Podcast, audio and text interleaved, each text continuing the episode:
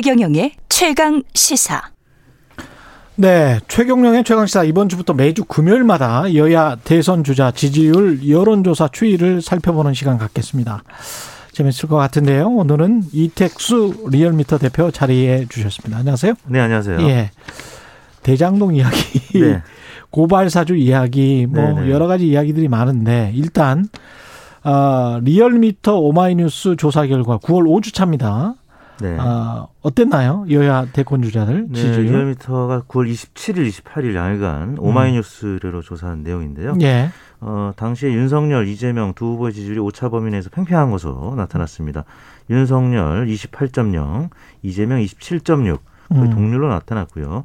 그다음에 홍준표 14.9, 이낙연 12.3, 어, 2강 2중 구도로 나타났고요. 예. 이재명 후보의 이제 강세는 최근 들어서 뭐 2차 슈퍼위크까지는 이제 마쳤는데 음. 예, 과반의 득표율이 계속 유지가 됐고 예. 1차보다는 2차의 누적 득표율이 이제 높았죠. 그래서 이제 컨벤션 효과 음. 어, 좀 일부 반영이 됐고 음. 이 대장동 논란이 이 위기 의식에 따른 지지층 역결집 효과가 나타난 부분도 있습니다. 서로 네, 그렇습니다. 윤석열 후보 지지층도 마찬가지고요. 그렇죠. 예. 이 고발 사주 논란이 예, 오히려 윤석열 후보의 지지층을 역결집시키는 음. 어, 윤석열 후보의 또 이제 지지율이 계속 어, 유지가 되는 이유는 음. 대체제가 지금 악하게 이제 대체제가 없다.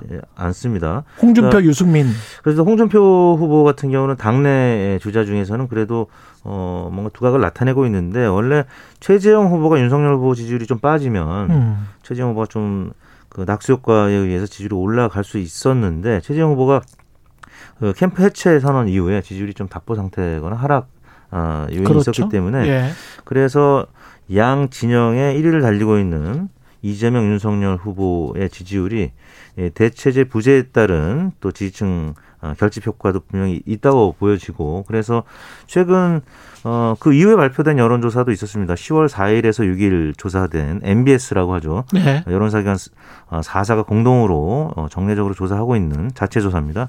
여기에서는 이재명 후보가 조금 소폭 빠져서 음. 이제 대장동 논란이 한참 이제 이루어지고 있는 상황에서 어, 그럼에도 불구하고 전화 면접 조사로 이루어진 MBS 조사는 이재명 후보가 26%, 윤석열 후보가 17%로 여전히 많이 앞서 있습니다. 전화 면접 조사? 네. 전화 면접 조사에서는 대체로 이재명 후보가 이제 한 오차 범위 안팎으로 예.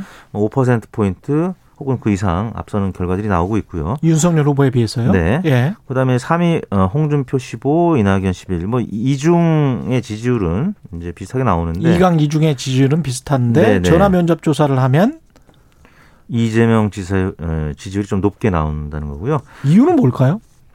그 차이를 이제 보면 이 중앙선거 여론조사 심의원 홈페이지에 가면 자세한 통계표를 볼 수가 있습니다. 그렇죠. 예. 근데 어, 유독 20 20대 유권자들이 이 음. 부동층이 음. 많습니다. 전화 면접 조사에서. 아. 그래서 30% 넘게 지지보가 없다고 이제 얘기를 하는데 ARS 조사 결과들의 통계표를 보면 여기서는 한 자릿수입니다.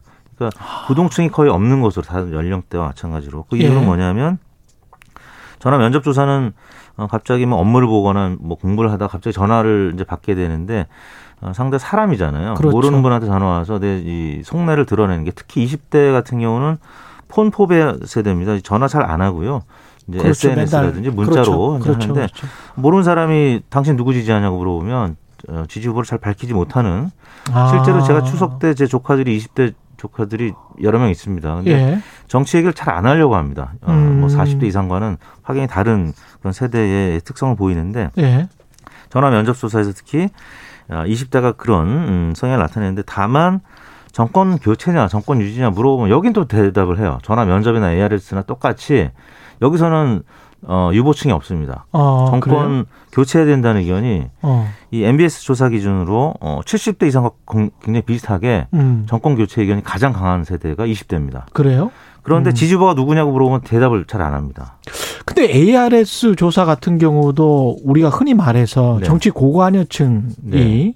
그래도 끝까지 참고 들어주기 때문에 ARS 같은 경우도 참고 들어주기가 힘들지 않습니까? 네, 네. 예. 그래서 어느 그 굉장히 정치에 관심이 많고 내가 이 여론조사를 꼭 해서 내 지지부를 밝혀야 되겠다. 네. 이런 사람들이 많이 여론조사에 응하기 때문에 네. 어떤 편향이 나타날 수도 있지 않나 그런 생각도 들고요. 근데 이제 흔히들 고관여층이 하기 때문에 예. 실제 뭐 대선처럼 투표율이 음. 높은 전화 면접 조사가 더 정확할 수도 있다라고 하는데 음. 뭐 최근 이제 대선이라든지 또 지난 재보궐 선거 예. 또 작년 총선 이렇게 결과를 보면 뭐4.7 재보궐 선거 같은 경우도 오세훈 어, 박영선 후보의 득표율 격차가 18% 포인트였는데 음. 마지막으로 발표된 여론조사 결과를 보면 ARS 조사는 한 19% 20%포인트 차이가 났고 음. 전화 면접 조사는 한 15%포인트 이내였어요. 그러니까 아. 숨겨진 야권 표심 특히 오세훈 후보의 지지율이 20대 30대에서 잘 안 나타났거든요. 예. ARS 조사에서 말씀드린 대로 부동층 유보층이 별로 없습니다. 음. 지난 대선에서도 당시에 문재인 후보가 야권 후보였습니다. 박근혜 대통령이 탄핵이 돼서 뭐 예. 여권이라고 명확하게 말씀드릴 수는 없습니다만 근데 전화 면접 조사에서 당시에 문재인 후보의 지지율이 한5% 포인트. 음. 그러니까 야권 후보의 지지율이 5% 포인트 정도 이상은 숨겨져 음. 있었기 때문에 음. 당시 ARS 조사에서는 문재인 후보가 41%를 득표했는데 대부분 40%를 넘어섰습니다. 선거 예. 막판에. 예. 전화 면접 조사에서는 야권 후보였던 문재인 후보의 지지율이 30% 중반에 머물렀었거든요. 예. 이 현상은 뭐 역대 선거에서 계속 나타났던 현상이기 때문에 네, 사실 전화 면접도 어, 관심이 있어서 응답하는 분들이 많이 있습니다. 그럴까요? 그래서 네. 투표 의향을 물어보면 음. 전화 면접 조사도요 실제 음. 투표율보다 10% 포인트 높게 나타납니다. 리얼미터는 지금 계속 ARS 조사를 하고 어, 리얼미터는 ARS하고 전화 면접을 유일하게 이제 혼용을 해서 혼용을 하고, 예, 하고 있고요. 네. 이제 뭐 조사 의뢰처마다 다르기 때문에 혼용이 하는 혼용으로 하는 경우도 있고 ARS로만 음. 하는 경우도 있고 전화 음. 면접으로만 하는 경우도 있는데 예. 대체로 이제 리얼미터 조사 어, 결과를 떠나서 어. 어 전체적인 분위기가 이제 분위기는 그렇다. 음, 그 말씀드립니다. 어떤 특징 있는 후보가 있나요? 홍준표 후보 같은 경우는 네. 그 상승세가 상당히 가파랐었잖아요. 네. 근데 아직도 그렇습니까? 조국 수 홍 이후에 이제 조금 가파른 상승세가 멈췄죠. 아. 그리고 그 지지 강도를 물어보는 조사 기관들이 있는데 지지 예. 강도는 윤석열 후보가 가장 강합니다. 음. 그렇기 때문에 지금 어 이런 어, 고발 사주 논란에도 지지율이 좀 하락하긴 했습니다만 지지 강도는 뭔가요? 앞으로 이 후보를 계속 지지하겠습니까라고 물어봤을 아. 때 윤석열 후보는 70% 중반이 나오고요. 예. 이재명, 이낙연 후보는 60%대가 나오고 음. 홍준표 후보가 이제 좀 낮은 편입니다. 50%대. 아 그렇군요. 예, 예. 그래서 윤석열 후보는 정말 뭐 지지층이 아주 굳건하군요. 그뭐 네. 뭐 이른바 이제 반사체라고 하잖아요. 반사체? 예, 검찰 개혁 과정에서 음. 뭐 조국 전 장관, 추미애 음. 전 장관 뭐 이분들하고 갈등을 겪다가 어 본인이 뭔가 잘해서라기보다는 음. 좀 피해를 받는 뭐, 아, 뭐 핍박을 받는 이미지 그러다가 예. 또 지금은 문재인 대통령의 부정평가증이 윤석열 후보를 많이 지지하거든요. 아. 그러니까 이 예, 반사체로서의 이 지지율은 굉장히 견고한 편이고요. 근데 다만 TV 토론한 과정에서 어, 몇 번 구설에 오르, 는 실언들 음, 네. 이런 부분들은 조금 영향을 미칠 수가 있고 또 최근 음. 왕자 논란 뭐 이런 음. 부분들 이런 부분들이 영향을 미칠 수가 있는데 말씀드린 대로 대체적이 좀 명확하지가 않기 때문에 음. 그리고 홍준표 후보가 좀 오르다가 조국 수홍 논란 때 좀 주춤했단 말이에요. 아. 그래서 어 홍준표 후보 같은 경우는 지지 강도가 좀 낮은 편이고 또뭐 진중권 전 교수가 얘기하는 그 민주당 지지층의 역선택 그래서 음. 좀 불안한 요인이 있다. 지, 그 지지율 관리 면에서 뭐 그런 차원 때문에 윤석열 후보 지지율이 계속 유지가 되고 있다고 봐야 되겠죠. 국민의힘 컷오프 같은 경우는 4위는 혹시 누구를 예상하세요? 오늘 아, 발표가 되는데 정말 예측이 어려운 게 그냥 예. 투표 결과를 예측하는 거라면 이제 각자의 회사에서 조사 결과 갖고 예측을 하면 되는데 아 당원 30%가 이거는 있으니까. 여론조사 결과가 70%고 당원투표 네. 30%인데 여론조사 결과로 여론조사 이 결과를 맞추는 건 정말 어렵거든요. 그렇겠습니다. 왜냐하면 예. 이번 경선도 전화 면접 조사로 이루어지기 때문에 음. 전화 면접 조사들 MBS하고 또 최근에 발표된 경향신문 K스탯 이렇게 보면은 조금씩 4위 후보들 간에도 지지율이 워낙 그 다약 구도에서 음. 2% 포인트 압박해서 오르락 내리락 하고 있기 때문에 4위를 맞추는다는 것은 사실 이게 좀 과학적으로도 좀 무리가 될 수 있는 왜냐하면 어그 최재형, 황교안, 네. 원희룡 특히 이세 후보가 2% 3% 사이에서 거의 비슷합니다. 음. 그리고 국민의힘 지지층을 가지고 당원 투표를 유추해 보게 되는데 거기에서도 굉장히 비슷한 양상을 나타내고 있기 때문에 음. 여론조사 전문가 그다음에 자칭 여의도에서 뭐어이 도사들 얘기를 들어봐도 어 다들 네. 이 내기를 했을 때 음. 의견들이 다릅니다. 그래서 잠시 그, 후 발표되겠습니다만 예. 예측하기 좀 어렵습니다. 이거 그 잠시 발표되는 그걸 보고 조국 수홍에서 아까 홍준표 네. 후보는 약간 좀 주춤하고 멈췄다고 하는데 네.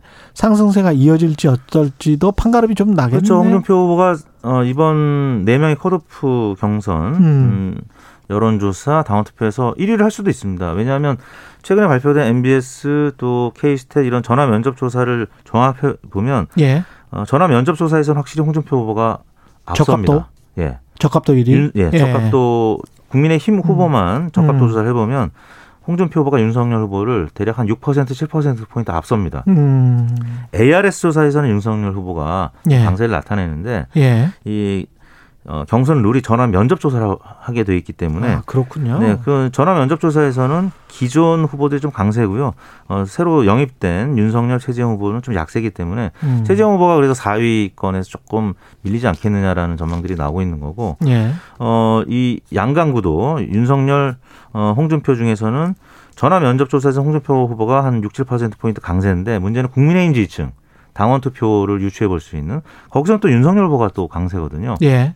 근데 다만 이번에 7대 3으로 여론조사가 많잖아요. 음. 그래서 홍준표 후보가 소폭이나마 좀 앞서지 않겠냐라는 전망이 있고 또 한편으로는 뭐 윤석열 후보가 어, 당심에서 모바일 투표에서 많이 앞설 것이다. 그래서 네. 뭐 간발의 차이로 윤석열 후보가 또 이길 것이다. 근데 결과는 발표 안 할 겁니다. 근데 이번에는 흘러나오지 않을까. 흘러나오지 않을까. 예, 왜냐하면 네. 이제는 1등 좀... 싸움 해야 되니까. 예. 지난번에 안 나왔거든요. 예. 근데 뭐 돌아다니긴 했어요. SNS로. 음. 근데 뭐 그럴듯한 결과들이 좀 돌아다녔는데 음.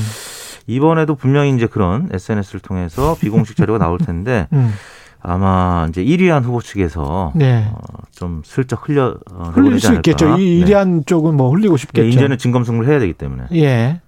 민주당 같은 경우는 어, 그 거의 최종 후보가 확정되는 단계라고 네. 보여집니까? 어떻습니까? 그렇죠. 지난 음, 2차 슈퍼위크 누적 투표율이 54.9%. 음. 이 결선 투표를 가려면 적어도 뭐 한 50, 50일 남짓 했다면 네.